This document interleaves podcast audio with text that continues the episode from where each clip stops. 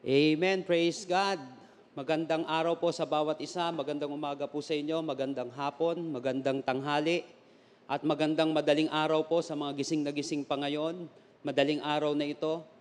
So, praise the Lord. Purihin po ang Panginoon. Salamat sa bawat isa na kasama po natin ngayong araw na ito sa ating pong pananambahan. Wherever you are today, anuman pong time zone natin ngayong araw na ito, naniniwala po ako na pinagsama-sama po tayo ng Panginoon. Dito po sa gawain na ito, I believe na kasama natin si Lord ngayon, kumikilos po siya sa atin kalagitnaan. So just sit back and relax. Praise God, kung ikaw man ay first time na nandirito ngayon, na na-invite o kaya sabihin na natin naligaw, pero sa totoo hindi ka naligaw ngayon, ikaw ay dinala ng Panginoon dito because God wants to bless you today sa pamamagitan ng kanyang salita, sa kanyang presensya na kung saan magtatouch sa ating buhay ngayong araw na ito. So welcome po sa bawat isa, maging sa linggo-linggo natin na nakakasama dito, hindi lang linggo-linggo, pati sa mga ibang mga activities natin dito kahit online. So praise the Lord, purihin po ang Panginoon, pagpalain po tayong lahat ng Panginoon sa araw na ito. Praise God! Tayo po ay nasa 5th and final installment ng ating series for the month of January entitled Atomic Habit. By the way, para rin siyang series break natin pero makikita natin na kahit paano may kadugtong ito dun sa mga pinag-uusapan natin dito sa Atomic Habit. So, praise God, lahat po tayo ngayon ay nag-i-engage tayo sa spiritual discipline. Actually, tayo po ay magtatapos na sa atin pong prayer and fasting ngayon. But naniniwala po ako na nawa nakapag-develop tayo ng isang napakagandang habit sa ating buhay. So makikita kasi natin yung lakas ng laman sa kalakas ng spirito kapag nag-i-engage tayo sa spiritual discipline. So magkakaroon ka ng gauge sa sarili mo Pag malakas yung pagkain, pag malakas yung ibang bagay, kaysa dun sa mga spiritual discipline, alam mo na pwede kang bumagsak sa ilang mga bagay kapag ito nahihirapan kayo. Kaya sabihin na natin, hindi mo na pagtatagumpayan. Kaya nga kinakailangan, we must keep on practicing. Kinakailangan patuloy natin pinapractice ito, nagde-develop pa tayo ng discipline, sa gayon maging mas malakas tayo. Hindi naman natin sinabi na tuwing January lamang natin gagawin ito. So dapat madalas po natin ginagawa ito kung gusto natin na maging madalas din na maging mananagumpay tayo. So Atomic Habit, ito po yung mga small things with big impact. Maliliit na bagay pero malaking pagbabago ang kayang gawin sa ating buhay. So praise the Lord. I-review po natin yung mga ating pong napag-usapan. And hayaan po natin, let's end this series with a bang. Alam nyo po, itong pandemic na ito, napansin ko po may dalawang importanteng mga nag-arise nitong pandemic na ito. Dalawang importante. Number one is yung virus. Pangalawa naman yung viral. Ito yung virus na kung saan ito yung COVID-19 na tinatawag. Dati pa naman may COVID po. Kaya lang ito siya mas naging... alam nyo po yun, mas naging prominent siya, talagang mas naging masyadong kahawa-hawa, kaya nga hindi lang siya naging simpleng karamdaman o source ng karamdaman sa atin, kundi naging pandemic siya, ibig sabihin naging global ito. Ibig sabihin kumalat itong virus na ito, so magdadalawang taon na ng mundo na iniinda, na nakakapagbigay ng damage itong virus na ito sa maraming tao, pero yung iba naman na pagkakitaan din naman ito sa mabuti at sa magandang kapamaraanan itong virus na ito. So, ilang taon na po itong virus na ito, itong COVID-19 na virus na ito. Pero sa kalagitnaan ng pandemic, napansin ko, may mga nag-viral din naman. Kasi nga mas naging prominent, masyadong pinansin yung online ministry na dating malademonyo ang tingin ng ilang mga simbahan. Dito, na para bagang, ang tingin nga ng church dati sa online, di man lahat, pero karamihan, ito ay backdoor ng simbahan. Madalas ko pong tinuturo sa mga coaching natin, madalas kasi ang tingin dati ng mga simbahan, ang online ministry ay backdoor. Ibig sabihin po ng backdoor, kapag nag-online ministry ka, mawawalan ka ng mga members sa church. Kasi hindi na sila a-attend But we have discovered na ang online ministry pala ay front door pala. Instead na maging back door siya. Pwedeng gamitin ito na front door na kung saan mas maraming makakakilala sa Panginoon. Pero sa kabilang banda, itong online ministry na ito, hindi naman ministry pati sa secular world, mapapansin natin na maraming nag-viral. Why? Marami nang tumutok sa internet ngayon, whether sa negosyo, showbiz. Kasi yung iba, dito na sila kumikita eh, kasi walang masyadong pelikula. So ginawa na nilang malaking network. May sarili na silang TV channel sa pamamagitan nitong online na ito. So may mga nag-viral talaga, hindi lang virus, kundi viral. So napansin ko po mga kapatid na nasa kabila ng virus, may mga magba-viral. Kung kailan naman nagkaroon ng pandemic, doon pa sila nakilala, doon pa sila nagkaroon ng matinding business, doon pa nagbago ang kanilang pamumuhay. So napansin ko na kung saan, sa kalagitnaan ng problema, pwede palang may mag-arise na matinding breakthrough sa iyong buhay. Sa kalagitnaan ng virus na ito, na kinatatakutan, o kaya naman pinag-aawayan, pwede rin pala na kung saan magkaroon ng breakthrough out of this virus. So meron po sa Bible, mga kapatid, na kung saan pag-uusapan natin, na virus ang tingin sa kanya ng mga tao. Kaya lang siya ay nag-viral na hanggang ngayon ay pinag-uusapan siya o madalas na pag-usapan at alam na alam ng mga tao yung istoryang ito. But napaka-importante po muling ma-revisit natin ang kwentong ito na kung saan nakikita natin kung paano kumilos ang Panginoon sa kanyang buhay at paano rin kikilos ang Panginoon sa ating buhay sa kabila ng ating mga pinagdadaanan o estado natin sa buhay na hindi maganda. Yung estado natin na hindi maganda, paano ito babaguhin ng Panginoon, paano ito itatransform ng Panginoon, at ano ang pwedeng mangyari sa ating buhay. So I want you to open your Bible with me in John chapter 4, verses 25 hanggang 42.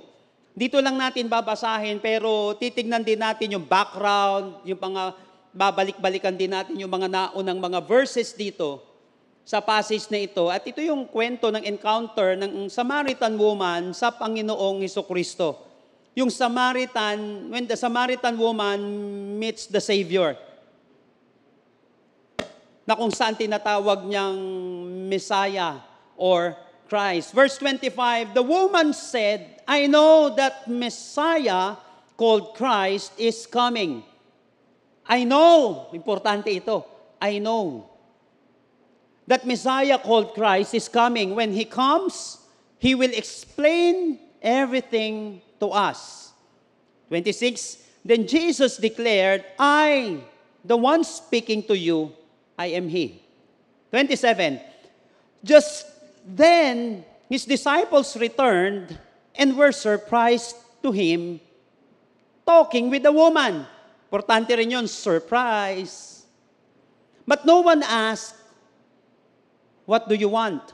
Or why are you talking with her?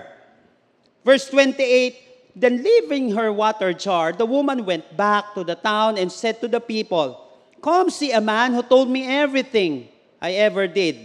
Could this be the Messiah? 30, they came out to the town and made their way toward him.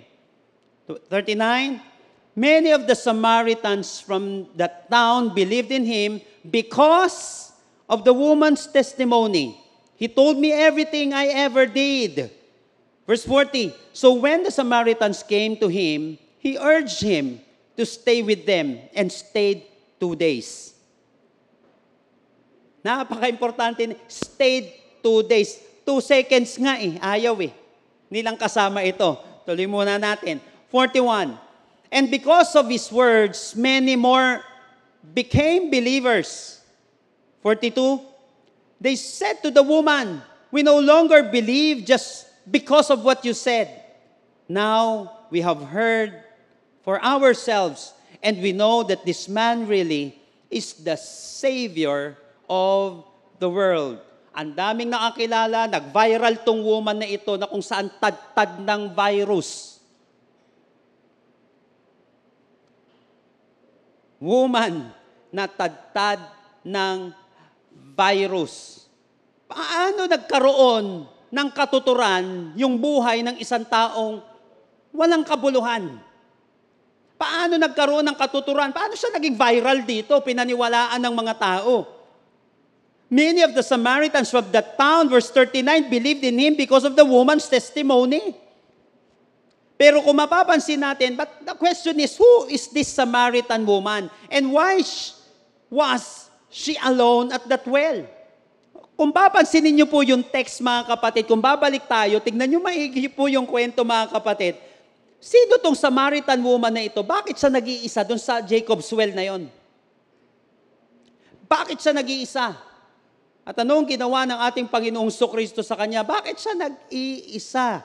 Actually, mapapansin natin yan in John chapter 4, verses 5 and 6. Now, she had to go through Samaria. Ang bigat pa nung verse 4 na yon. She had to go through Samaria. Then verse 5, so she came to a town in Samaria called Sikar, near the plot of the ground Jacob had given to his son Joseph. 6, tignan niyo po. Jacob's well was there, and Jesus, tired as he was from the journey, sat down at the well. It was about noon. So katanghalian tapat, bakit nandoon yung babae at mag-isa lamang siya? So yung 6-hour po na binanggit sa mga literal translation, ito yung modern day noon. Katanghaliang tapat. It would have been the heat of the day. And most people during that time would have been resting. Ito yung pahinga nila. Ito yung siesta nila. Why? Because most women would come early in the morning dun sa Jacob's well na yon. Madaling araw o napakaaga, dun sila pupunta sa Jacob's well o kaya naman yung late na ng evening o kaya naman pahapon na. So dun yung puntahan. Dun nag-uusap-usap yung mga tao. Dun yung chismisan ng panahon na yon. So dun sila nag-iigib. By the way, nag-iigib yung mga babae. So doon pumupunta yung mga tao. So alas 12 ng katanghalian, halos walang tao doon. Ngayon tanong, bakit yung Samaritan woman doon nag-igib ng walang tao? Why? Mapapansin din natin doon sa passage na yon na yung babaeng ito nung nagkakatanungan na, so tawagin mo yung asawa mo. Punta mo yung asawa mo, sabi niya ganoon, wala akong asawa. Sabi ni Jesus Christ, tama, kasi yung kinakasama mo ngayon, hindi mo asawa. So 5 lalaki ang dumaan sa kanyang buhay na dinivorce siya. Sa iba't ibang kadahilanan yun ha. Sa iba't ibang kadahilanan, 5 ang napakasalan niya o 5 ang dumaan sa kanya, nagkaroon ng divorce eh. Pero yung kinakasama niya, hindi niya naasawa. So mapapansin natin, bigo itong babaeng ito at mapapansin natin, hindi maganda ang tingin sa kanya. So chismisan siya ngayon. So, ibig sabihin, hiyang-hiya itong babaeng ito sa buhay niya. At natatakot siya. Maraming mga factors eh. Hiyang-hiya siya dahil pinagchichismisan siya eh. 5 ba naman eh. Hindi usual yun. Tapos, yung kinakasama niya pa, hindi niya pa asawa. So, lalong hindi usual yun. Ito pa matindi. E malay mo yung iba sa nakarelasyon niya, nandun din nag-iigib. 5 yun. E di mamaya katayin siya dun. Nandun yung hiya. Nandun yung takot na kanyang nararanasan. Kaya, malaki ang posibilidad o madalas, nag-iigib siya kahit na mainitan siya. Huwag lang siyang masaktan at huwag lang siyang marinig niya yung mga chismis na ginagawa sa kanya dahil nga sa estado ng kanyang buhay. Virus! Makita pa ng ibang mga babae, gayahin pa siya. Nakuha po natin mga kapatid. Tapos mamaya, mapapansin natin na yung babaeng ito naging viral na. Naging viral na siya. Kaya nga, ang title po ng ating pag-uusapan ngayon is From Virus to Viral.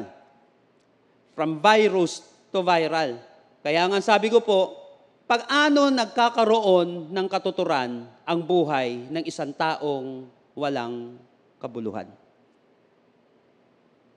Maybe many of us today, may kanya-kanya po tayong may mga dark side tayo sa ating buhay.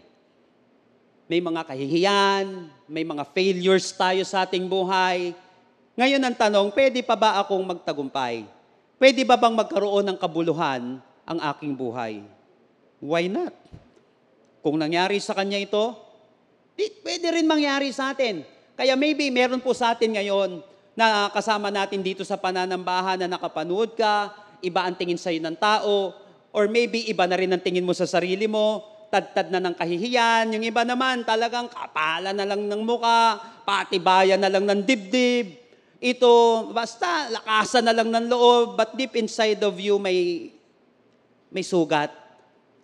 Deep inside of you may matinding kahihiyan. Pwede pa bang magkaroon ng katuturan ang buhay ng isang taong walang kabuluhan?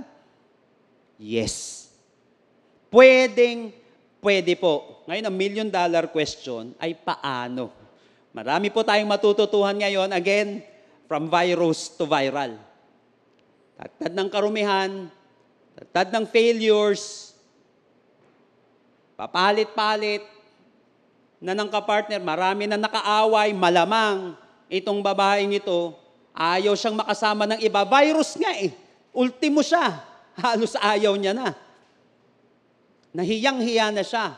Tapos mamaya dyan naging viral siya. Anyari? Paano nangyari ito? At marami po sa atin, ito din yung naging kwento ng buhay mo. Buhay mo at buhay ko, na kung saan tad-tad ng karumihan, hindi magandang sitwasyon pero nabago yung buhay. Paano nagkakaroon ng katuturan ang buhay ng isang taong walang kabuluhan? Number 1, in verses 25 hanggang 27, ito po yung nakalagay. The woman said, I know that Messiah, I know. Kaya sinabi ko po kanina, importante ito. I know that Messiah, called Christ, is coming. When He comes, He will explain everything to us. Sabi dito, then Jesus declared, I, the one speaking to you, I am He.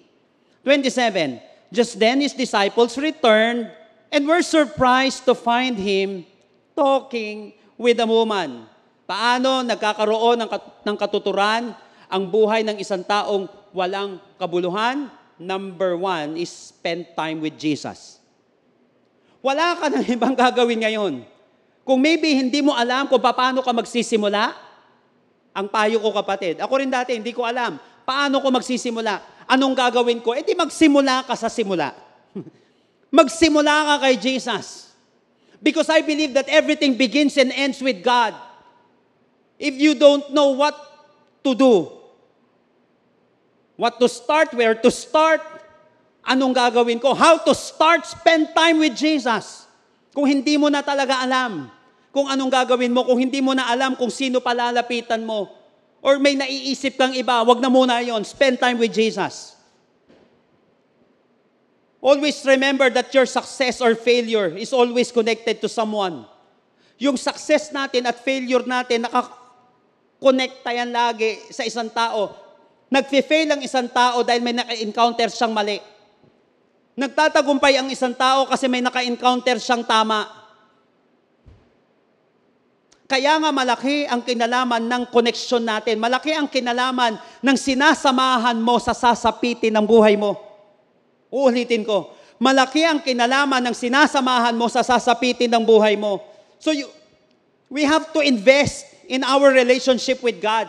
Kaya nga sinabi natin, spend time with Jesus. Nagkaroon sila ng pag-uusap na dalawa ng Panginoong Hesus. At sinabi niya, then Jesus declared, verse 26, I, the one speaking to you, I am He. Pwedeng hindi na nga sila mag-usap dalawa eh, kasi hindi naman talaga sila nag-uusap eh. Yung Jew sa Samaritan, mamaya papaliwanag ko po, hindi naman talaga nag-uusap. Kaya kung mapapansin nyo sa verse 27, just then His disciples returned and were surprised. Surprise! Ano to? Ay pambihira, malaking gulo yan. Yung nakipag-usap siya, pero paano ka makakapagsimula? Spend time with Jesus. Bakit po mga kapatid? Anong mapapala natin sa pag-spend natin ng time sa Diyos? Ano ang mapapala natin sa pagsuko ng buhay natin kay Lord o pag-spend natin ng time sa Kanya? Anong mapapala natin first? It can turn your knowledge into experience. Spending time with Jesus can turn your knowledge into experience. Tignan niyo po, verse 25. I know that Messiah called Christ is coming. Alam mo. Kaya lang maraming tao, alam lang. Aanhin mo yung nalaman mo sa pag-i-engineer. Aanhin mo, nalalaman mo sa criminology. Aanhin mo, nalalaman mo kay Lord. Wala ka namang experience sa Kanya. Hindi mo naman na-experience itong pinag-aralan mo. And a lot of people nag-aral lang. Alam lang. Pero hindi na i-apply ang kanilang natutuhan. Kapatid, minsan ang pinag-aralan na kung saan hindi mo in-apply, nakakasira lalo yan. Mabubulok yan eh. Para ka nagluto ng isang pagkain na pagkasarap-sarap tapos hindi mo kinain ng ilang araw. Mamaya dyan kapatid, lason na sa inyo yan. Pollution na sa inyo yan. Kaya maraming mga tao, and even maraming Kristiyano, alam lang. Kaya lang ang importante, ang masakit, wala silang experience. Kaya nga mga kapatid, I know that Messiah, sabi nung Samaritan woman dito, is coming. When He comes, He will explain everything to us. Sabi ni Jesus, I, the one speaking to you, I am He. Kapag nag-spend, pwede niya naman takbuhan si Jesus eh. Kasi ganito rin naman ang turing niyo sa amin eh, di ba? Pwedeng sabihin ng babaeng ito, una, babae pa siya. Pwede siyang tumakbo doon. But mga kapatid, spending time with Jesus can turn your knowledge into experience. Kapatid, gusto mong mas tumaas yung level ng relationship mo kay Lord, yung knowledge mo, kinakailangan maging experience siya. Alam mo, malaki ang pagpapala sa pag-i-invest pagdating kay Lord. So alam mo lang, do it. Learn how to make an offering to the Lord. Learn how to give. Learn how to spend time with Jesus. Kasi kapag hindi ka nag-spend time kay Lord, knowledge lang yan habang buhay. Alam mo, siya yung manliligtas. Maraming tao, kilala naman si Jesus, but they don't have a personal encounter with the Lord. Kilala nila si Lord, kaya lang, dahil hindi nag-spend time kay Lord, walang encounter, personal encounter kay Lord, wala, knowledge lang yun, pero walang experience. Para kang nag-aral, pero hindi mo in-apply. But spending time with Jesus, dun mo lalong mararanasan, yung nabasa mo, yung naituro sa'yo, tapos in-apply mo siya, talaga nagkaroon ka ng personal encounter with the Lord, dun mo lang makikita, eto pala yun, yung ibig sabihin ng prayer. Ito pala yun, yung ibig sabihin ng born-again experience. Ito pala yun. Spend time with Jesus. Because it can turn your knowledge into experience. Number 2, mga kapatid, na magiging epekto nito, spending time with Jesus can make a difference. It can make a difference, verse 27. Tingnan niyo po. Just then His disciples returned and were surprised to find Him talking with a woman. It can make a difference. Magkakaroon ka ng experience kapag ikaw ay nag-spend time kay Lord at your life can make a difference. Kakaiba! Bakit? Tignan niyo po. We're surprised to find Him talking with a woman. So here, Jesus went from Judea, ibig sabihin southern part ng Israel, to Galilee, dun sa north. At in between nun, mga kapatid, ay Samaria. Bigyan ko po kayo, mga kapatid, bakit shock na shock sila kapag nakakausap yung mga Samaritan? Bakit sila nasya-shock? Malalim po ang hugot dito. Pagdating pa lang sa history. 721 BC. Panahon po yan, mga kapatid, ng Assyrian Empire. Yung Assyrian Empire, mga kapatid, so nasakop na yung northern kingdom ng Israel at that time, 721 BC. So pasok ngayon yung Assyrian Empire. Dito ngayon nagkaroon ng intermarriage. Kaya ngayon, itong mga Jew na ito, nakapangasawa nila itong mga Samaritans na ito. Kaya half Jewish sila, half Gentile. 721 dun sa Assyrian. Panahon ng Assyrian Empire. Kasi ang ginawa po dyan, mga kapatid, yung iba itinapon sa Assyria at yung iba naman nanatili doon sa Israel. At nung nanatili sila sa Israel, itong Assyrian Empire, tinaniman nila ng kanilang mga kababayan yung lugar na yon. Ngayon, nagkaroon ng intermarriage. Doon nagsimula, mga kapatid, itong half-breed na ito. Nung panahon na yon. Ngayon, sumapit ngayon yung 586 BC. Bagsak ngayon yung Assyrian Empire. Pasok si Babylonian Empire. At itong Babylonian Empire na ito, mga kapatid, winasak naman nila yung Jerusalem. At yung temple nawasak din. Yung kanilang walls ay nawasak din. O ngayon, paano ka sasamba ngayon? Wasak sa panahon ng Babylonian Empire, 586 BC. Pasok ngayon yung 500th century. Yung 5th century, mga kapatid, eto na kamo. Pasok ngayon si Ezra saka si Nehemiah. Ito naman yung panahon na bumagsak na yung Babylonian Empire sa kamay ng mga Persian Empire. Ito na, kung mababasa natin sa Nehemiah, chapter 6. Nagkaroon ng favor si Nehemiah dun sa hari. Nakaupo natin yon. I-rebuild yung temple. Ito kamo, nag-oppose yung mga Samaritans. Isa dun si Sanbalat. At si Sanbalat ay governor ng Samaria. Nagkaroon ng opposition na i-rebuild ang Jerusalem. Inuppose nila ng mga Samaritans. Tignan nyo na lang yung galit na pwedeng mamuo. Actually, this was the beginning of a long-lasting hatred between Samaritans and Jew. I-build yung Jerusalem na nawasak, tapos mag-o-oppose ka.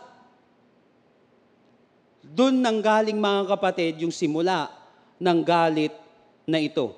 So, mapapansin natin, mga kapatid, yung lalim ng pinanggalingan. Isa pa, mapapansin natin dito, sabi ko nga, kaya marami malalim yung pinagdaanan dito. Tatlong bagay. Ang tingin kasi ng mga Jew sa kanila ay heretic. H-I-T ito. Heretic, immoral, traitor. Heretic, kasi nung panahon na yun, mga kapatid, lagi yung isyong yan, yung Jerusalem-Gerisim na debate. Jerusalem, para sa mga Jew, dun ang tamang lugar ng pananambahan.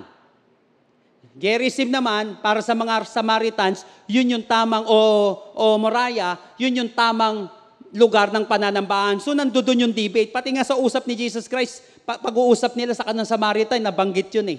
Saan ba? Dito. Tapos, nung panahon na yun, nagkaroon ng panibagong version ng Pentateuch itong mga Samaritans na ito.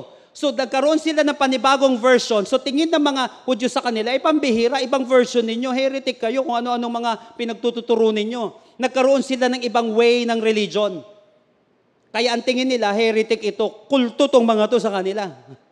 Pangalawa is immoral. Kasi nga nagkaroon ng intermarriage, half Jew, half Gentile. Pangatlo, traitor. Traitor sila kasi nag-side sila sa enemy. Ngayon, pagdating ng verse 4, nakalagay dito, Jesus needs to go through Samaria. Grabe! Alam nyo, sabi ni Josephus po, isang Jewish na historian, usually, yung shortest and most usual road, kapag aakyat ka, okay, pagpapunta ka dun sa kanilang lugar, ang pinaka maikli, from Galilee to Jerusalem, dadaan ka talaga ng Samaria. Kasi sabi ni Josephus, kapag hindi ka dumaan ng Samaria, it will take you 3 days. 3 days. Kasi po, madalas na dinadaanan nila dati, itong Samariang ito. Kaya lang, dahil nga dun sa sigalot na nangyari at dahil sa pagkamuhi ng mga Hudyo sa kanila, mga Pariseyo, dadaan yung mga Pariseyo dun sa tinatawag na lugar na Pereya kaysa dun sa Samaria. So, mas pipiliin pa ng mga Hudyo na mapagod kaysa o magbiyahe ng 3 araw kaysa dun sa mas maikling lugar. Huwag lang nilang makita, makinig pong maigi dito, ni anino ng mga Samaritans. Ganon sila namumuhi. Heretic, immoral, traitor. Yun ang tingin sa kanila.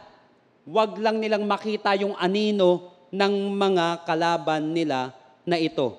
Tapos si Jesus, sasabihin dito, he had to go through Samaria. So, nag-iba ngayon, mga kapatid. Kapag nag-spend time ka kay Lord, mag-iiba ang buhay mo, maniwala ka. Na-surprise sila, bakit kaya siya naikipag-usap sa babae? Kapatid, napansin ko lang, ang buhay ng isang tao ay nababago the moment na magkaroon siya ng personal encounter kay Kristo. It can turn your knowledge into experience and it can make a difference. Hindi basta-basta, kapatid, ang pagkakaroon ng encounter kay Lord. Hindi basta-basta yung pag-i-spend time mo ng time kay Lord. Hindi sayang yung ginagawa nating pananalangin. Hindi sayang yung ginagawa nating pakikinig ng Kanyang salita. Kaya nga mga kapatid, may kasabihan that it's not what you know, it's who you know. Napaka-importante, hindi lang ng knowledge natin, kundi sino yung kakilala mo pagdating sa tagumpay. Kaya nga may kasabihan that your success is always connected to people. It's not what you know, it's who you know. Alam mo nga ang gagawin mo, wala ka namang koneksyon. Paano ka magtatagumpay? Kaya nga ulitin ko po, mga kapatid, that your success or failure is always connected to someone. Spend time with the Lord. Always remember that time spent with God is time well spent. Time spent with God is time well spent.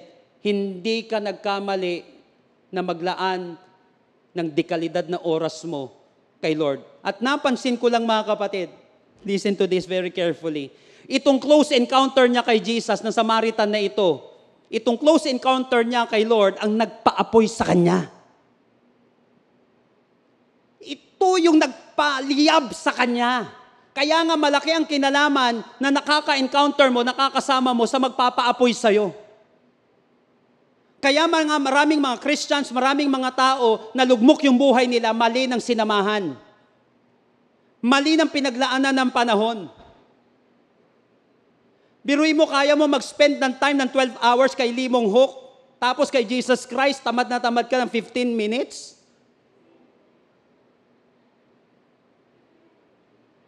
Kaya nga pati hininga mo, mukhang kimchi na. Nakuha po natin, paano ka aapoy kay Lord? Paano tayo mababago ang buhay? Hindi natin sinabing masama yun, kaya nang timbangin mo naman. Kumusta pag-spend ng time? Gusto mo maligtas? Kailan mo mag-spend ng time sa Savior? Kung gusto mong magmala Koreano, mag-spend ka ng time sa mga Koreans. Kung gusto mong magmala Amerikano, mag-spend ka ng time sa mga Americans. Kung ano yung gusto mangyari, di ba? Napaka-importante naman yun. Doon mo i-immerse yung sarili mo. Gusto mo maligtas at magsimulang muli? Gusto mong mabago, kapatid, yung destiny mo? Spend time with Jesus. Why? He is the way, He is the truth, He is the life. Kuhabo natin, spend time with the Lord. Ito yung magpapaapoy sa'yo. At napansin ko lang, mga kapatid, na mahirap pigilan ang taong on fire kay Jesus. Ang daming mararating ng isang taong on fire. At kapag gusto mong muling makabangon, gusto mong muling makausad, kapatid, gusto mo ulit makabounce back, spend time with the Lord. He is the way, He is the truth, He is the life. Alam ko po, mga kapatid, na uunawaan ito ng iba. Kasi yung encounter mo kay Lord, yun yung encounter na hindi mo na malilimutan sa tala ng buhay mo. At ito rin yung pwede mong mangyari sa buhay mo. Maybe this is your first time. Spend time with Jesus. Why? It can turn your knowledge into experience and it can make a difference. Pangalawa, in verses 28 hanggang 30, then leaving her water jar, the woman went back to the town and said to the people, ganda na ito, tignan nyo po, come, see a man who told me everything I ever did. Could this be the Messiah? 30, they came out to the town and made their way toward him, then leaving her water jar. Paano nagkakaroon ng katuturan ang buhay ng isang taong walang kabuluhan? Number one, spend time with Jesus. Number two is sacrifice for Jesus. Sacrifice for Jesus. Tatlong bagay po na napaka-importante dito. Tignan niyo po. Napansin ko lang, mga kapatid, na yung then leaving her water jar, mainit, nakakapagod, para lang makuha yung tubig na yun. Nakuha po natin, mga kapatid, pero nag-sacrifice pa rin siya kay Lord. Why? Napaka-importante po ng sakripisyo para kay Lord. Take up your cross and follow me. Kailangan mabubuhay para kay Kristo ngayon. Yung mga taong marunong nang mag-sacrifice para kay Lord, yun yung mga nababago ang kanilang buhay. Kasi aanhin naman natin, nanalangin ka nga, okay naman yun, praise the Lord, paumpisa. Pero makikita mo yan sa susunod na gagawin niya kasi may manifestation yung personal encounter mo kay Lord. Diyan makikita kung totoo o hindi. Diyan makikita, lalo na sa panahon na magsasakripisyo ka na. First, napansin ko lang, kapag nagkaroon tayo ng sacrifice para sa ating Panginoong Jesucristo, it changes your priority. It changes your priority. Tignan niyo po verse 28. Then, leaving her water jar, the woman went back to the town and said to the people. So napansin natin, there is a change in her priority.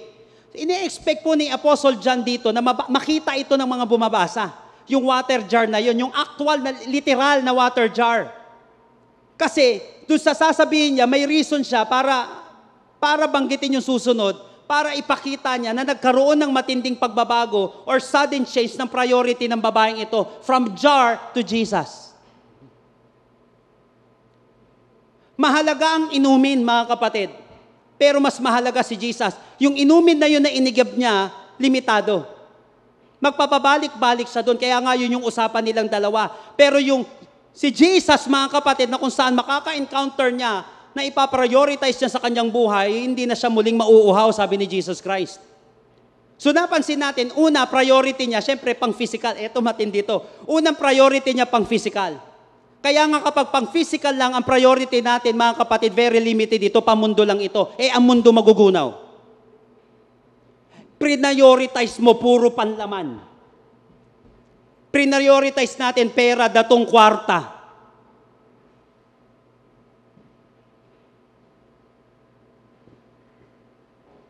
Tao, bagay, hayop. Yun ang prioritize. Nakalimutan nila, limitado ito. So mga kapatid, napaka-importante sa tagumpay ng isang tao ng pagbabago ng kanyang priority. Kaya nga sinabi, Matthew 6:33, Seek ye first the kingdom of God and His righteousness. Why? Puro spiritual na lang ba? Hindi lang ganun mga kapatid. All these things shall be added unto you. Yung mga gusto lang kasi ng Panginoon, huwag kang maligaw, huwag kang magkamali. Kasi once na nag-engage ka sa mga bagay na yan, temporal lang yan. Hindi yan eternal. So dito, mga kapatid, ang ginawa ng babaeng ito, nagsakripisyo siya. Napansin natin that it changes her priority. From water jar to Jesus. At ang mga tao, mga kapatid, nagtatagumpay o nagfi-fail sila, depende sa kanilang prioritize. At wag po tayo magkakamali, mga kapatid, na wag nating i-prioritize si Jesus. But, listen to this. A change in your priority will cost you something. Kapag ikaw, kapatid, natuto ng law of priority, it will cost you something. Kasi may iiwan ka, may isa-sacrifice ka eh. Kaya sinabi natin dito, you must know how to sacrifice for Jesus. Alam niyo po, mga kapatid, ang sinakripisyo ko kay Jesus, katatambay ko sa mga maling taong kasama, na nakasanayan ko sa mahabang panahon. Isinacrifice ko para kay Lord, mga kapatid, alam niyo po kung ano, bisyo. Sacrifice ba? Oo, mahirap para sa aking iwan yun. Grupo. Maling mga gawain na nakasanayan. Minsan nga kahit tama eh. Sinabi ko nga, mga kapatid, you must know how to learn na piliin yung pinakatama sa kabila ng mga mukhang na maraming tama. Law of priority. Kasi minsan maguguluhan ka eh. Sa 10 tama, paano mo magagawa lahat yan? Piliin mo yung mas tama. At kapag na-hit mo yun, doon ka magtatagumpay. Doon magkakaroon ng breakthrough talaga yung buhay mo. Kailangan magkaroon ng change of priority. Kapag walang nangyayari, ito mga kapatid, kapag gusto mo magbago yung buhay mo, kaya tila baga walang nangyayari, baka may maling priority tayo. May magtama naman ginagawa mo. What's wrong kapag pinaprioritize ko ang family ko? What's wrong kapag pinaprioritize ko yung sarili ko? What's wrong? Nagiging mali yan, mga kapatid, kapag hindi si Lord yung nasa taas ng priority yan. Kaya nga ang unang-unang utos, mga kapatid, love the Lord your God with all your heart, with all your soul, with all your mind, and with all your strength. Ganun ba talaga? Kapag magkikita, hindi, ganun talaga. Kasi iba yung nakikita nyo kasi sa iba. Yung second, ano lang, yung pangalawa lang si Lord. Pero pag lumindol, kapag mamamatay na Lord, Lord. At hindi daw lahat na magsasabi sa kanya, Lord, Lord, ay papasok sa kalangitan. Bakit? Dito pa lang, hindi na na-prioritize si Jesus. Hindi naman sinabing hindi importante yun eh. Love the Lord your God with all your heart, with all your mind, with all your soul, with all your mind, and with all your strength. Lagi ko nga po sinasabi, bakit? Makasarili ba si Lord? Una, Diyos siya. Pangalawa, alam ni Lord, kapatid, na ang tao limitado. Bakit? Pag hindi si Lord ang number one sa buhay mo, di number two siya. Ganon kasimple. At ito pa ang pitaka-practical dyan, mga kapatid. Gusto ko maunawaan ang bawat isa. Bakit gusto ni Lord na number one siya sa iyong buhay? Bakit? Yung mga tao sa buhay mo na mahalaga, iiwan ka niyan. At sasaktan ka niyan. Sinasadya at di sinasadya. May mga taong napakabuti, hindi naman na sinadyang mawala. Paano pag sila ang buhay mo? E di nagwala ka na o nawala ka na rin. Pero may mga tao sasadyain saktan ka at iwan ka. May mga tao hindi nila sasadyain na saktan ka at iwan ka. Pero pareho ka masasaktan. Bakit limitado sila? Kaya sinabi ni Lord, gawin mo ko number one sa buhay mo. Love the Lord your God with all your heart, with all your soul, with all your mind, and with all your strength. Bakit? Iiwan ka ng mga tao, sinasadya at di sinasadya. Pero si Jesus, hindi ka niya iiwan. I will never leave you nor forsake you. Hindi sayang yung mga sacrifices na ginagawa natin para kay Lord, kapatid. It changes your priority. Second, mga kapatid, it challenges your personality. 29, come, see a man who told me everything I ever did. Could this be the Messiah? Hindi basta-basta mapapansin ito eh. Una, it changes your priority. Pangalawa, it challenges your personality. Come, see a man who told me everything. Eh, di ba nga gusto mo mag-isa? Ayaw mong pinagchichismisan ka at kasama sila. Kaya nga kahit na masunog ka na, dun ka nag-iigib. Tapos sumamaya dyan, na-prioritize niya si Lord. Inuna, sineran yung mga tao. Yung personalidad niya na timid, yung personalidad niya na inferior, yung personalidad niya na kung saan detached sa mga tao, nagpagod dahil kay Kristo. Ako dati, mga kapatid, hirap na hirap ako maipag-communicate sa mga tao. Hirap na hirap ako magsalita. Hirap-hirap na hirap ako maipag-communicate. Kaya nga sinabi ko, malamang hindi ako pwede maging pastor. I don't know how to speak well. I don't know how to relate to people well. Hindi ko talaga kaya. But mga kapatid, napansin ko, sakripisyo eh. Kapag marunong ka magsakripisyo sa buhay, magbabago priority mo. At kapag marunong ka magsakripisyo sa buhay, pati personality mo magbabago. Come and see. Kanina mag-isa lang ang gusto niya. So there is a change in our priority. And a challenge. It challenges your personality. Challenge, mga kapatid. Nag-change yung kanyang priority, pero nagkaroon ng challenge sa kanyang personality. Personality natin nandiyan dyan eh. Pero kaya mong ma-overcome yung mga challenges na yan. Di ba? Kaya minsan iniisip natin, hindi ko kaya. Pero pag pinilit mo, makikita mo, kaya naman pala, kaya mo ma-overcome yung mga bagay na yan. So mga kapatid, nagbabago ang buhay ng isang tao the moment na marunong na siya magsakripisyo para kay Kristo. Leaving her water jar. Ako, mga kapatid, naniwala ako, binalikan niya naman ito eh. Bakit? Kailangan niya yan para uminom siya eh. Mamamatay naman sila. At importante rin naman para kay Lord yan. Pero mga kapatid, na-detect niya muna ano mas importante sa buhay niya. Parang tayo po, mga kapatid, alam mo kung anong importante sa'yo. Importante sa atin ang pera natin. Importante sa atin yung mga panggastos natin. Bakit ka nagtatites? Bakit ka nag-o-offering? Bakit ka nag-first fruits? Bakit ka nagbibigay para kay Lord? Importante yan, pero mas importante si Lord. Bakit? Eh, panalo ka dun. Mas importante sa'yo yung giver kaysa sa gift. Pag prioritize mo yung gift, rejected yung giver, hanggang dyan ka na lang. Pero pag prioritize mo yung source, yung giver, ay marami ka pang gifts na masusundan, na makukuha o mararanasan sa buhay. Wisdom eh. At yung mga sacrifices natin na yan, mga kapatid, listen, yung mga sacrifices na yan, yan ang magbibigay sa atin ng success habang buhay. Kaya nga walang magiging successful kapag hindi marunong mag-sacrifice ngayon. Sa mga kabataan na nandirito, learn how to sacrifice. I-sacrifice natin yung mga panandaliang aliw. Yung mga panandaliang kaligayahan. Yung mga panandalian, yung alam mong barrier dun sa growth mo. And even kung meron man nakikinig ngayon, at naniniwala ko meron mga nakikinig ng mga pastors dito, bishops. Malaki ang tendency na kawin ng demonyo yung ating time. O kaya ng mundo yung ating time para kay Lord. But learn to sacrifice yung mga bagay na kung saan panandali ang nagbibigay sa atin ng kasiyahan. Okay mag-enjoy, but you must know how to pay before you play. Ayun yung law of sacrifice. Pay before you play. Kapag inuna mo, kapatid, yung pagpipay bago mag-play, balang araw, mararanasan mo, mag-i-enjoy ka na lang. Kaya inuna yung iba, enjoy bago yung education, enjoy muna bago endurance. Baliktad eh.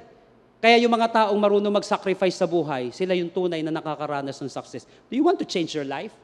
Kahit na tayo ay mukhang virus sa mundong ito, sakripiso, kapatid. Sige, una, number one, spend time with the Lord. Have a personal encounter with Him. Kasi mababago buhay natin dun eh. And then susunod, learn to sacrifice. Dati po mga kapatid, when I encountered the Lord on May 4, 1997, nagbago yung priority ko sa buhay. Bakit? Nagsisimba na ako. Eh hindi ko kaugalian yun. Eh simba pa naman dati, alas 10 lang. Karamihan ng simbahan dati ganun, bibihira yung may mga multiple services, katulad sa atin ngayon. Nagkaroon pa nga tayo ng 14 services. Eh ngayon, pagkadami-dami nating services. Pati sa online. Kaya lang, hindi ako nasanay na ang nakasanayan ko tuwing linggo, inuman. Hindi simbahan. Ang nakasanayan tuwing linggo, yung happy-happy. Drogahan, yan. Rambulan, yan yung mga nakakasanayan ko dati. Kaya lang, you have to change your priority. Kaya lang, kailangan sacrifice. Gigising ka na ngayon na maaga, ano ba to? Tapos magbibihis pa ako. Grabe. Eh dati gusto ko, mga bungo-bungo yung suot ko. Ganyan. Tapos ngayon, polo ka? Ano ba yan? Kahiya. Polo-polo. Kundi ka tawaging father, pastor. O kaya naman, supulturero tuloy. Yung nagtitinda ng kung ano-anong mga, alam mo yun? Na kung saan nangangailangan ng laging nakapustura ka. Pero alam mo mga kapatid, sakripisyo talaga. Nagbabago pala ang buhay pag marunong ka ng magsakripisyo. Kaya nga, yung mga sakripisyong ginagawa natin ngayon, magpipay off yan balang araw. Sa mga magulang, sa mga estudyante, sa mga kabataan, sa sino man na nakikinig ngayon, gusto mo mabago buhay mo. Number one, spend time with Jesus. Number two, sacrifice for Jesus. Tignan mo kapatid, magkakaroon ng changes sa priority mo, tapos magkakaroon ng challenges sa personality mo. Yung sinasabi mong mahina ka, hindi mo kaya, mamaya ma-overcome mo na siya. May come and see! A man who told me everything. This could be the Messiah.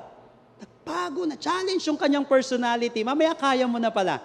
Yung sinasabi ko dating, di ko kaya magsalita, hirap na hirap ako, kakayanin ko pala.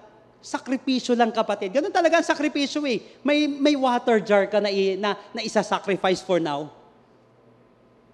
May water jar ka na isa-sacrifice for now. Hindi natin alam, baka tinulungan pa nga siya dito.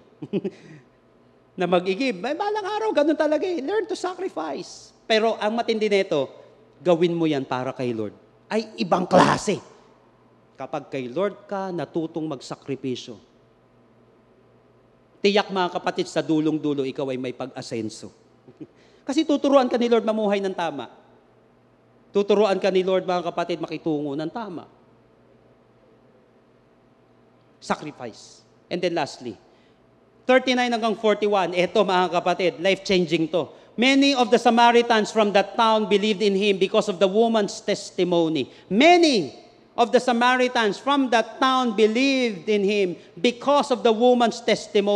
He told me everything I ever did. So when the Samaritans came to him, they urged him to stay with them, and he stayed 2 days. Uy, hindi sila nagpe-fellowship pa. 2 seconds, hirap na hirap eh. 2 days pa. 41, and because of his words, many more became believers. Number 3 is share Jesus. Paano nagkakaroon ng katuturan ang buhay ng isang taong walang kabuluhan? Napansin niyo po mga kapatid, Jesus, Jesus, Jesus. Share Jesus. Why share Jesus? Bakit kinakailangan natin i-share si Lord? Ano ba nagiging epekto nito sa buhay ng isang tao? Kasi sa kanya meron na eh. Napansin niyo po? Because you cannot give what you do not have. Ang hirap naman, nasabihin natin na ito si Jesus, ano yun? Wala ka namang experience. Kaya may apoy siya kasi nanggaling yun sa experience niya kay Lord. Mahirap mag-share ng isang bagay na hindi mo naman nararanasan. Parang ano lang yun, parang bulahan lang yun, parang lukuhan lang yun. Pero yung isang bagay na naranasan mo, tapos siner mo, power yun. Ang sarap. Ano naging epekto sa mga tao? Ano ba magiging epekto sa iba kapag siner mo ang ating Panginoong Jesucristo? Kapatid, ang dami mo nang sinishare, di ba? O share. Hindi lang like eh, hindi lang comment, share. Ito, anong gagawin mo? Anong mangyayari kapatid? First, tatlong crucial na bagay. First, it affects someone's faith. Kapag sinare natin si Lord, nakaka-apekto ito sa faith ng isang tao. Verse 39, many of the Samaritans in that city believed Jesus. Ibig sabihin, nagkaroon sila ng relasyon kay Lord. Every time you share Jesus, nakaka-apekto ito sa pananampalataya ng isang tao. By the way, yung paniniwala mo, yan ang magdidetermine ng pupuntahan mo. Yung paniniwala mo, yan ang magdetermine, kapatid, ng direksyon ng buhay mo. Kapag hindi ka naniwala kay Lord, tapos. Kapag hindi ka naniwala sa langit, kapag hindi ka naniwala sa impyerno, tapos. Eh sabi nung iba, bakit naman ako maniniwala sa isang Diyos na hindi ko naman nakikita? Kapatid, luma na yan.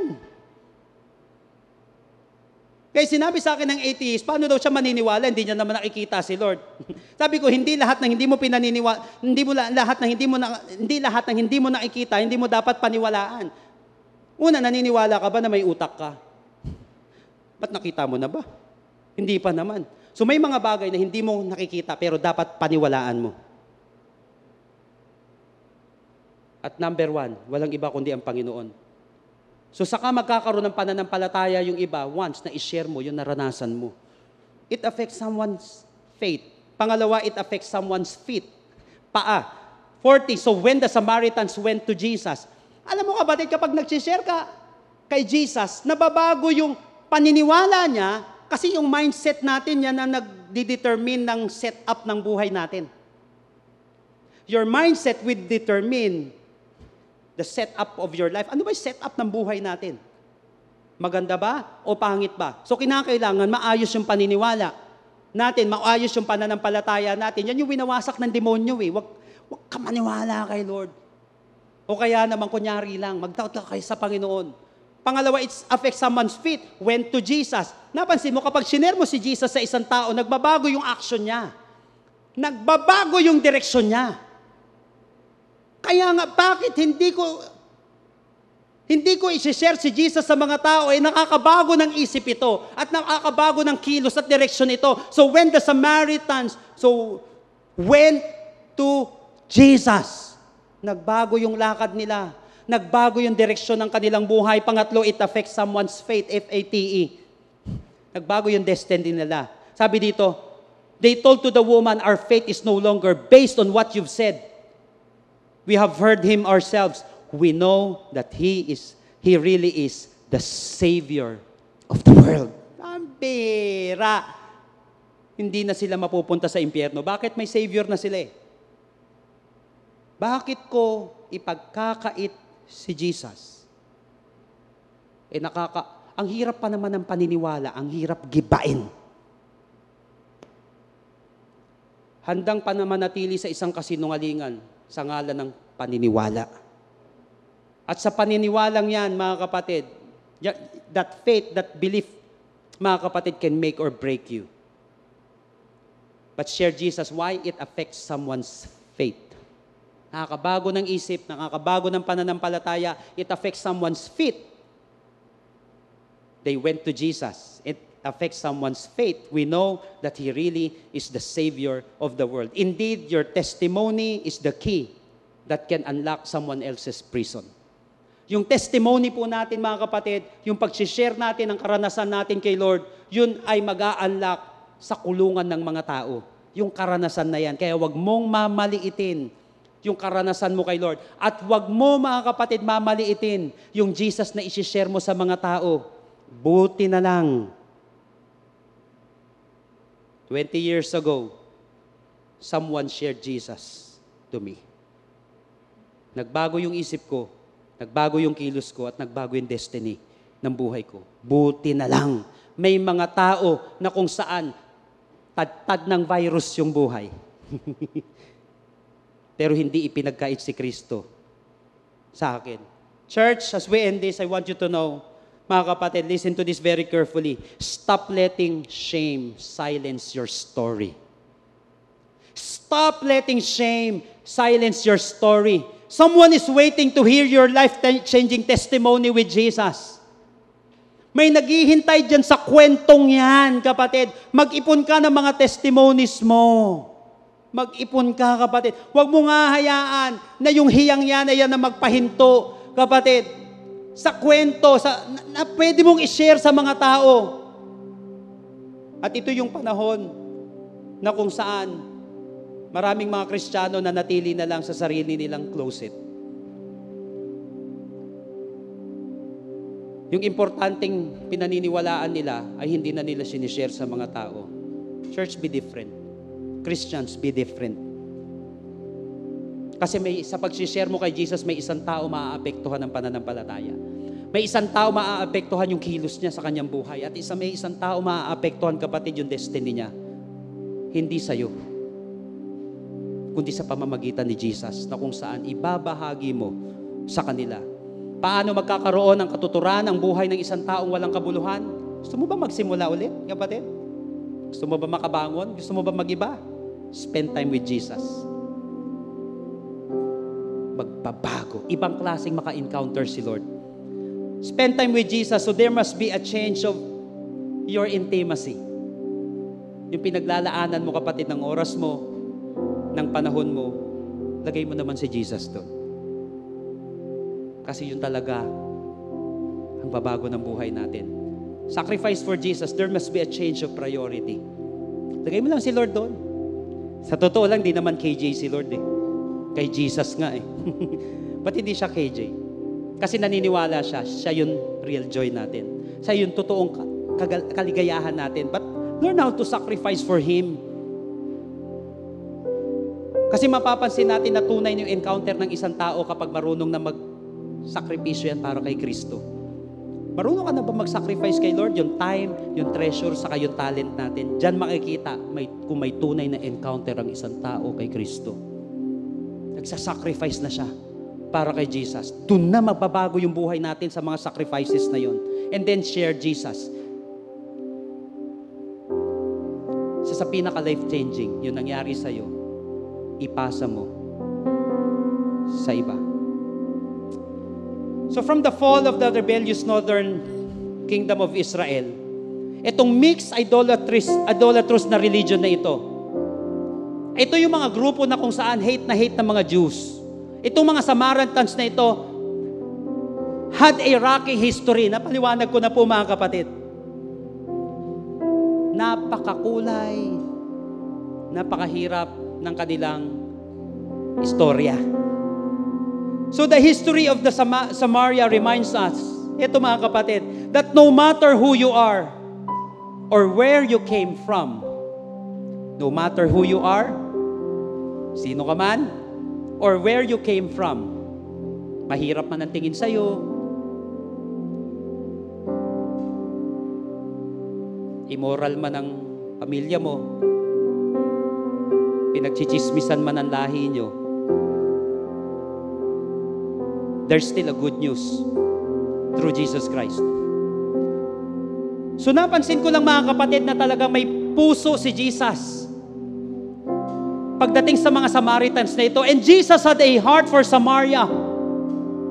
Alam nyo po, napansin ko lang that in the moments just before He ascended into heaven, Jesus told His disciples in Acts 1:8, tignan niyo po maigi ito, "But you will receive power when the Holy Spirit comes on you, and you will be my witnesses in Jerusalem, in all Judea and Samaria, and to the ends of the earth.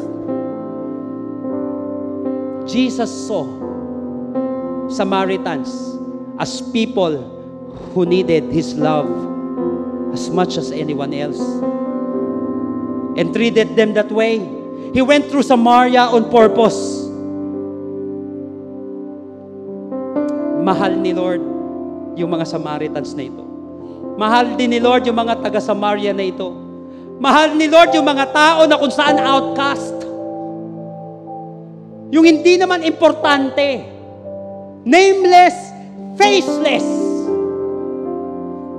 Mahal ni Lord itong mga ganitong uri ng tao. Yung mga heretic, immoral, traitor. Jesus came to seek and to save the lost. And maybe, mga kapatid, ikaw yung katulad ng Samaritan woman ngayon. Kinamumuhian ng iba, ang daming isinablay. Biruin mo, nakalima ka na, mali pa yung pang-anim. Nakalima ka sana, itinama mo yung pang-anim. Okay eh. Nakalima ka, sinundan mo pa ng isang kamalian. Kahangalan na talaga yun. Hindi kahangalan, matinding kahangalan. But minahal ni Lord yung mga taong sumablay na makailang ulit. Tignan niyo po mga kapatid. Dito na ako mag-iin. 5 papalit-palit na lalaki. Pang-anim, mali pa. So napansin natin mga kapatid yung pagmamahal na hinahanap. Longing tong babae. Ganda sanang pang February ito, pero magandang pang intro to sa Feb. Napansin nyo, naglulong siya sa pagmamahal eh. Sana kung hindi na, edit okay na yung isang pagkakamali niya. Tama na. Kung siya man ang iwan o siya man ang iniwan, tama na. Dumalawa pa. Baka sakaling makaranas ng tunay na pagmamahal. Tumatlo, sablay pa rin yung love life. Pang-apat, sablay na naman yung love life. Pang-lima, sablay. Pang-anim, sablay pa rin. Mga kapatid, yung babaeng ito, nakahanap siya ng ordinary kind of love. Pero, eto mga kapatid, she encountered the incarnate love of God. For God so loved the world that He gave His one and only Son. Naka-encounter niya mga kapatid yung incarnate love, kind of love. Yung ordinary kind of love mga kapatid, sumablay siya mga kapatid, but he found through Jesus a very special love that came from heaven. Nagbabago, kapatid, ang buhay ng isang tao depende sa makaka-encounter mo. And today, I want you to encounter the love of God, the incarnate love of God through our Lord Jesus Christ. Dito magsisimula, magkaroon ng revolution at restoration ng buhay ng isang tao. Give your life to Jesus. Give your life to Jesus. I want you to close your eyes right now wherever you are. Ikaw at ang ating Panginoon ngayong araw na ito, kapatid. Sino ngayon sinasabi, Lord, Lord, ako to eh. Yung tatat ng virus yung buhay ko.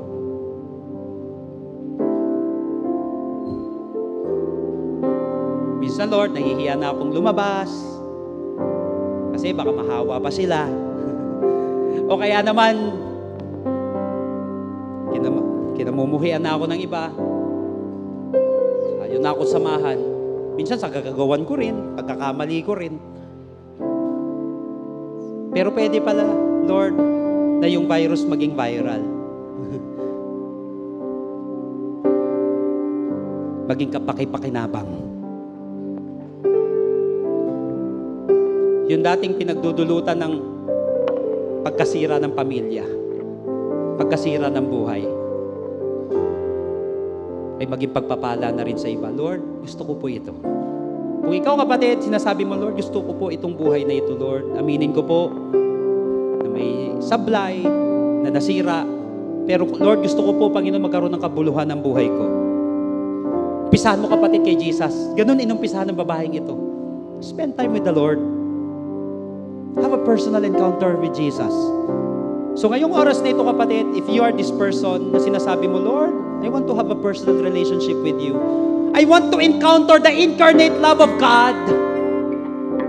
Ngayong araw na ito, Panginoon, para sa mga sugatang puso, para sa mga maraming isinablay, at para sa mga longing, na kahit nakasama mo yung mga mahal mo sa buhay, there's something inside of you na sinasabi mong, there's something missing in my life. Tama kapatid. Katulad nga nang sabi nila Blaise Pascal, that there is a God-shaped vacuum in every human heart that only God can fill. At si Jesus lang ang makakapuno nun. Give your life to the Lord. If you're this person right now, mananalangin tayo, but make it your personal prayer today. Give your life to the Lord. Sabihin mo sa Kanya ang panalangin ito, nagbumula sa iyong puso, and I believe that after this, your life will never be the same again. Tell it to Jesus right now, Lord Jesus, come into my life. I admit that I'm a sinner. But I believe that You are my Savior. Starting today, save me. Be my Lord. Be my King. In Jesus' name. Amen. Kapatid, kung ikaw itong taong ito, no matter who you are, anuman ang history ng buhay mo, tapos na yung history yun. Because you have a new story. Panibagong kwento ng buhay mo, magsimula ka lagi kay Jesus. Everything begins and ends with God. Lord, I pray that You bless this brother, this sister, who gave his life, who gave her life to You today. Kung ikaw itong taong ito, kapatid, binigay mo yung buhay mo kay Lord, mamaya mag-type ka ng word na Jesus. Type mo yung word na Jesus, o kahit ngayon, type mo yan, kapatid. O mamaya, i-type mo yan, maniwala ka, kapatid. Sasamahan ka namin sa journey. Magsisimula tayo kay Lord. Sisimula tayo sa Panginoon. It's not about religion. It's about your personal relationship with the Lord. Doon ka magsimula sa relasyon mo sa ating Panginoon. Give your life to the Lord. Lord, I pray that You bless this woman na may katulad ng testimony ng babaeng ito, Lord. Bless this man na broken-hearted ngayong araw na ito, Panginoon. Lord, buuin mong muli ang kanyang puso, Panginoon. Bago ang iba, Ikaw muna, Panginoon. Lord, fill his longing heart. Punan mo po ito in the name of Jesus. Punuin mo. Buuin mo, Lord, ang puso niya. Lahat, Panginoon, ng mga winasak ng demonyo, lahat ng mga may wasak-wasak ng puso, Lord God, I pray that You mend these broken hearts. In the name of Jesus, Ikaw lamang ang makakaayos na ito. Bring back the fire. Bring back the passion, Lord. I pray that You heal this heart. I pray, God, you heal this body now. In the name of Jesus. Lord, I pray for Your miracle, God.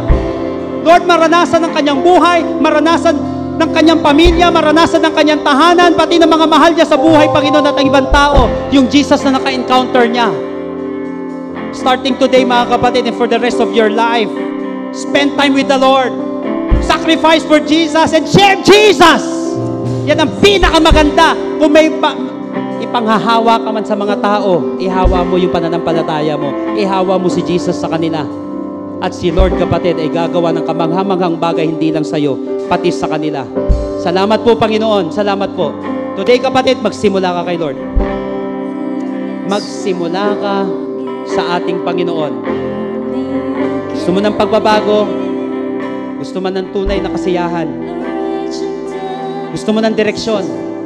Everything begins and ends with Jesus. He is the Alpha, He is the Omega. He is the first, He is the last.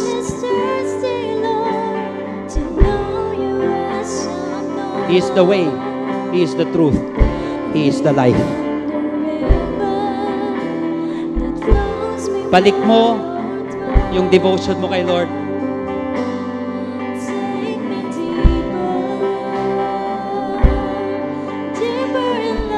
Pakaiba na ang minahal mo, kapatid, ng todo.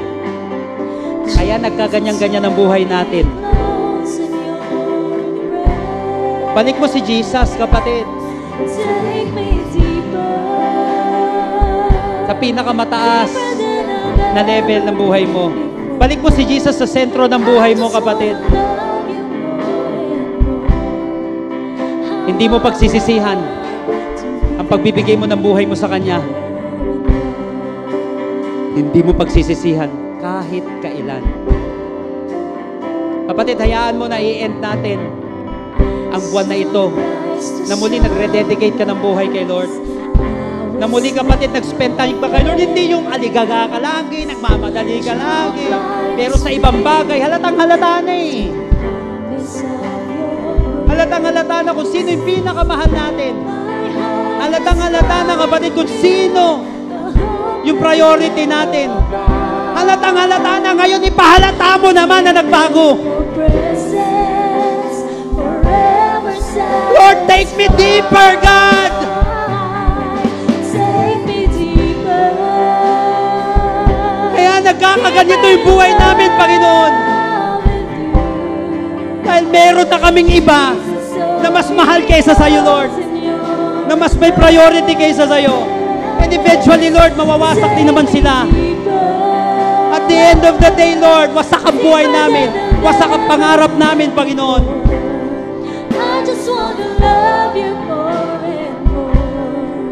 Come on, for the last time, make it an anthem for Jesus. Take me deeper. Jesus, hold me close in your embrace. Oh, take me deeper. Deeper than I've ever been before. I just want to love you more and more.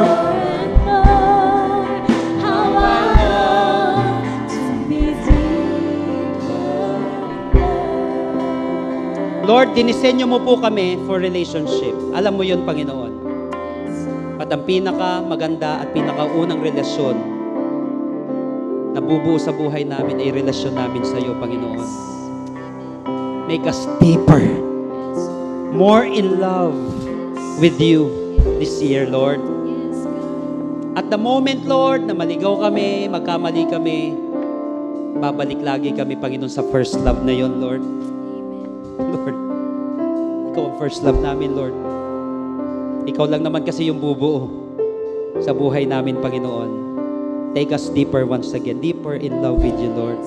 Maranasan namin, Panginoon, yung yakap, yung magandang fellowship, yung pagsama mo sa amin, no matter what, Panginoon. Maramdaman namin yun, Panginoon. At magsisimula kami sa iyo, Panginoon, this year. Lagi, Panginoon, sa iyo ang simula. Dahil ikaw, Lord, ang tatapos. Ikaw, Lord, ang magbibigay ng magandang tapos, ng magandang biyahe ng aming buhay. Salamat po, Panginoon. Lord, bless my brothers and my sisters. Bless their hearts, their minds, their dreams. Ngayong buong taon na ito, Lord. Lord, magsasacrifice kami for you. Para sa iyo to, Panginoon. Mga sacrifices namin. Lord, I pray, ibibless mo po, Panginoon, yung nagsasacrifice ng kanilang treasure, ng kanilang time, ng kanilang talent sa iyo. Sa lahat, Panginoon, nag-tithes and offering, nag-first fruits, Panginoon, especially ngayong taon na ito, Lord, mag-rest sa Kanya, Panginoon. Sa mga kapatid, ang matinding pagpapala mo ngayong taon na ito, Panginoon. Lord, magre-rest sa Kanyang tahanan. Ano man ang mangyari, hindi kami matatakot, Lord, dahil hindi mo kami iiwan ni pababayaan. Lord, tremendous favor, Lord, at blessing ang mangyayari sa Kanya at sa Kanyang buhay, sa Kanyang buong sambahayan. Panginoon, dahil sa sakripisyong ginawa niya ito, Panginoon, para sa iyo. Salamat po. Ikaw ang maitataas, higit sa lahat. Ikaw ang maluluwalhati. Salamat po. Matatapos ang taon na ito, Lord, nang nagsimula ka. Ang buwan na ito na nagsimula sa iyo, Lord. At matatapos ito na matagumpay itong 2020 ito. Dahil nagsimula kami ng tama. Right now, people of God, ikaw at ang Panginoon, ngayong araw na ito, I want you to receive these blessings. Right now, I want you to know na ikaw ay pinagpala. You are blessed. For you to become a blessing. Ikaw ay blessing at hindi ka curse. Not because of you, not because of your wisdom, but because of Jesus Christ, who is your Lord and your Savior. Right now, people of God, may the Lord bless you and take care of you. May the Lord be kind and gracious to you. May the Lord look on you with favor and give you peace. Lord, we receive all of these blessings in Jesus' name. And everybody shout aloud. Amen and amen. God bless you all. See you next Sunday. Jesus loves you so much.